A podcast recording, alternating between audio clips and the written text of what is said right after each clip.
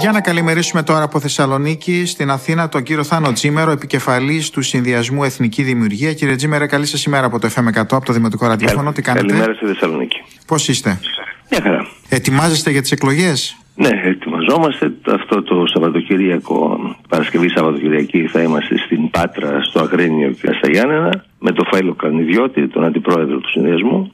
Και την άλλη εβδομάδα θα είμαστε κοντά σας. Α, θα είστε Θεσσαλονίκη, μάλιστα. Ναι, ναι. Λοιπόν, αύριο έρχεται εδώ ο Πρωθυπουργός. Δίνει ιδιαίτερη έμφαση στη Νέα Δημοκρατία στην Δυτική Θεσσαλονίκη. Δίνετε κι εσείς έμφαση προφανώς γιατί οι δημοσκοπήσεις που έχουν γίνει δείχνουν ότι υπάρχει ένα κλίμα προς τα δεξιά της Νέας Δημοκρατίας, το οποίο ενδεχομένως μπορείτε να το καρποθείτε εσείς. Εμείς δίνουμε έμφαση στη συνέπεια. Δηλαδή, εδώ και 11 χρόνια στην ουσία, λέμε ότι η χώρα για να αναταχθεί χρειάζεται συγκεκριμένα πράγματα, τα οποία ούτε η Νέα Δημοκρατία και πολύ περισσότερο ούτε ο ΣΥΡΙΖΑ δεν διανοούνται να εφαρμόσουν. Δηλαδή, χρειάζεται ένα απλό, σαφές και σταθερό φορολογικό καθεστώς, χαμηλή φόρη για να έρχονται επενδύσεις, ευκολία στο επιχειρήν με την έννοια του να είναι αποσαφινισμένα όλα και να μην μπλέκει ο επενδυτής με τον κικαιώνα των νόμων ή να πρέπει να έρθει, ας πούμε, από το Περιφερειακό Συμβούλιο. Ενδεχομένως ξέρουν οι ακροατές σα ότι είμαι Περιφερειακός Σύμβουλος Αττικής εδώ και 9 χρόνια και να πρέπει να βρει μπροστά του τα κύματα της αριστερήλα,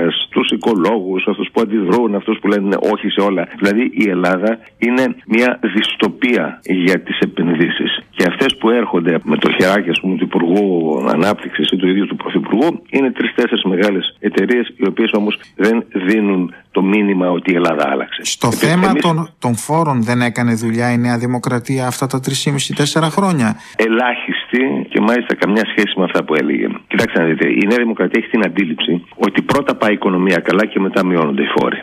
Αυτό είναι αντιστροφή της σχέσης αιτίου αιτιατού. Είναι σαν να σας λέω ότι αέρας δημιουργείται επειδή κουνιούνται τα φύλλα των δέντρων. Δηλαδή ο επενδυτής και ο Έλληνας και πολύ περισσότερο οι ξένοι επενδυτές κοιτάνε να δουν ορισμένους δείκτες κάθε χώρας. Α πούμε, πόσο γρήγορα απονέμεται η δικαιοσύνη.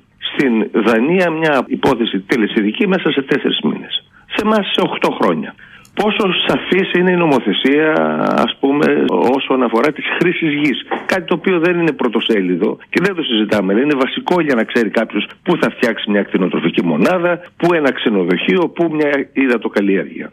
Επίσης, εάν υπάρχει τάξη και ασφάλεια. Αν μπορώ να πάω στη δουλειά μου το πρωί ή αν εμποδιστώ από ομάδες του ΠΑΜΕ, τις οποίες επειδή σεβόμαστε τους αγώνες της αριστεράς, τις αφήνουμε να παρανομούν και να περιφρονούν την απεργία, ας πούμε, επειδή απήργησαν δυο ομοειδιάτες τους. Όλα αυτά και πολλοί άλλοι δείκτες, τώρα να μην κουράζω τους ακροατές σας, όλα αυτά δημιουργούν μια εικόνα. Κανένας δεν πάει να βάλει τα χρήματά του κάπου όταν ο Πρωθυπουργός ή τέλος πάντων ο πολιτικός του υπόσχεται ότι σε βάθος χρόνου θα δούμε, ρε παιδί μου, πώς θα μειώσουμε τους φόρους. Σε άλλες χώρες ισχύει ένας φόρος γραμμικός 10%. Και εμείς έχουμε κλίμακες που ξεπερνάνε το 40%. Γιατί είναι άλλος χαζός για την ψυχή της μάνας του, ας πούμε, ή για να τροφοδοτεί τους κομματικούς στρατούς; Στις εκλογές του 2019 υπήρχε μια επιφύλαξη σε ένα κομμάτι του εκλογικού σώματος για, την, για τον Κυριάκο Μητσοτάκη και τη Νέα Δημοκρατία και μάλιστα το, μια επιφύλαξη που καλλιεργήθηκε έντονα από τους κόλπους του ΣΥΡΙΖΑ τότε ότι θα έρθει ο Μητσοτάκης θα σας απολύσουν από το δημόσιο, θα έρθει ο Μητσοτάκης θα σας κόψουν τα επιδόματα. Κάτι τέτοιο όχι απλά δεν έγινε, αλλά τα επιδόματα που δόθηκαν αυτή την τετραετία της Νέας Δημοκρατίας ήταν πολλαπλάσια των επιδομάτων, βέβαια και λόγω της κρίσης και του κορονοϊού, ε, αλλά ήταν πολλαπλάσια των επιδομάτων ε, του ΣΥΡΙΖΑ. Ε, Εσείς αυτό το, το θεωρείτε στα θετικά ή στα αρνητικά της κυβέρνησης. Με αποτέλεσμα αυτή η κυβέρνηση να μας φεσώσει με άλλα 44 δισεκατομμύρια και το χρέος να είναι στο τέλος του προηγούμενου χρόνου πάνω από τα 400, 400,3 δισεκατομμύρια. Πώς το θεωρείτε αυτό, θετικό ή αρνητικό, δηλαδή το δανείζομαι και μοιράζω λεφτά για να πάρω τις εκλογές. Είναι αυτό που έκαναν όλες οι κυβερνήσεις όλα τα χρόνια και οδηγήθηκαμε στην ε, χρεοκοπία. Και τώρα οι δείκτες είναι πολύ χειρότεροι από αυτούς της πρώτης χρεοκοπίας, δηλαδή της χρεοκοπίας του 10, ας πούμε. Τα πράγματα είναι ακόμα πιο βεβαρημένα και όσον αφορά το χρέος και όσον αφορά το ποσοστό του χρέους προς το ΑΕΠ και τίποτα δεν άλλαξε δομικά. Δηλαδή, όταν μια κυβέρνηση σκέφτεται ότι θα μειώσει, ξαναλέω, τους φόρους σε βάθος χρόνου, αυτό είναι ένα εσφαλμένο μήνυμα. Η Εθνική Δημιουργία προτείνει τρεις αράδες οι οποίες θα μπορούσαν να αντικαταστήσουν χιλιάδες φορολογικές σελίδες. Δηλαδή, γραμμική φορολογία, flat tax, χωρίς κλίμακες. 15% σε όλα τα εισοδήματα από όποια πηγή και αν προέρχονται, 15% ΦΠΑ και μια διάταξη κλειδί η οποία θα εξαφάνιζε τη φοροδιαφυγή όλα τα έξοδα να αναγνωρίζονται και να εκπίπτουν από το φορολογητέο εισόδημα και σε φυσικά και σε νομικά πρόσωπα. Όσες χώρες εφάρμοσαν αυτό το σύστημα είδαν την οικονομία τους να πετάει.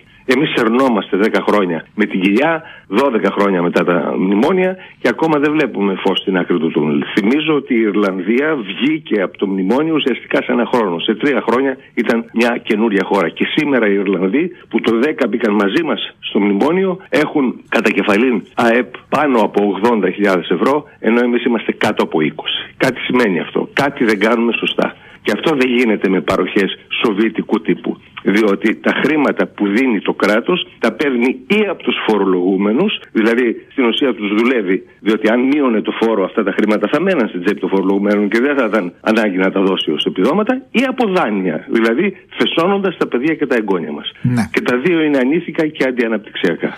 Ναι, ε, ασκείται κριτική στην κυβέρνηση, παρόλα αυτά δεν την ταυτίζεται με το ΣΥΡΙΖΑ και θα ήθελα να σας θέσω το ερώτημα αν ο λαός σας δώσει τη δυνατότητα να έχετε την κοινοβουλευτική εκπροσώπηση στις επόμενες εκλογές. Ε, θα συνεργαστείτε με τη Νέα Δημοκρατία αν είναι πρώτο κόμμα η Νέα Δημοκρατία; Ναι, δεν την ταυτίζω με το ΣΥΡΙΖΑ. Ε, το έχω πει εδώ και πολύ καιρό ότι ο ΣΥΡΙΖΑ είναι ποινικού και ψυχιατρικού ενδιαφέροντος, δεν είναι πολιτικού ενδιαφέροντος. Και τα καμώματά του και τα πρόσφατα καμώματά του αυτό δείχνουν. Η Νέα Δημοκρατία είναι ένα κόμμα μάλλον κεντροαριστερό προς το αριστερό. Τιμάει τους αγώνες της αριστεράς, δεν αγγίζει τα πανεπιστήμια, τους μπαχαλάκιδε, όλα αυτά. Και θα ήθελα να σχολιάσω την ε, λέξη συνεργαστείτε που είπατε. Δεν την έχουμε προσδιορίσει στον πολιτικό λόγο.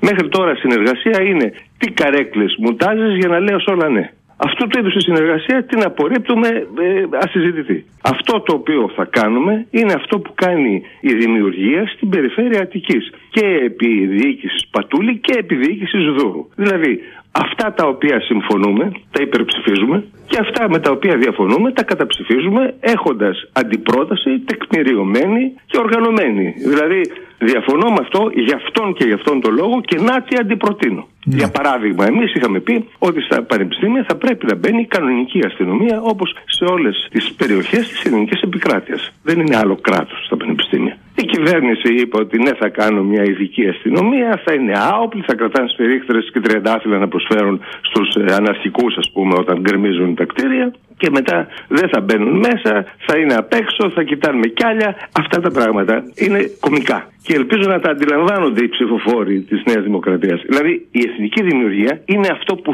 θα έπρεπε να είναι η Νέα Δημοκρατία. Αλλά δεν είναι. Και αυτό δεν είναι καθόλου δεξιό και πολύ περισσότερο δεν είναι ακροδεξιό όπως το παρουσιάζουν κάποιοι. Mm. Είναι το να λύνεις τα προβλήματα του 21ου αιώνα με εργαλεία του 21ου αιώνα. Όχι με μάνιουελ του 20ου ή του 19ου.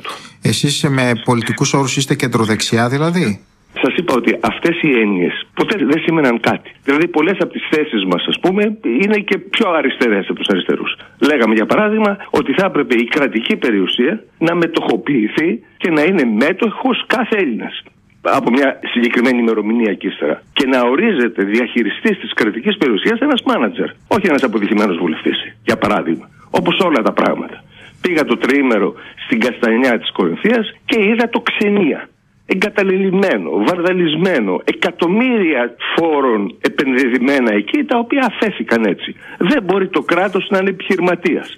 Αυτό είναι υπέρ του λαού, να το πω έτσι με όρους αριστεράς.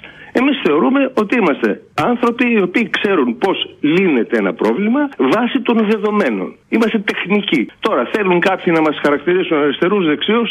Ακροδεξιοί δεν είμαστε με τίποτε. Είμαστε απλώς αυτοί οι οποίοι υποστηρίζουν έναν μοντέρνο πατριωτισμό, γιατί και αυτή η έννοια έχει συκοφαντηθεί, που σημαίνει ότι η χώρα μας πρέπει να είναι παραγωγική, δυνατή στο σύγχρονο κόσμο. Δηλαδή να παράγει προϊόντα, τεχνολογία, επιστήμες, καινοτομία, τέχνες, αξιοπρέπεια, υπηρεσίες για να είναι ισχυρή και οικονομικά.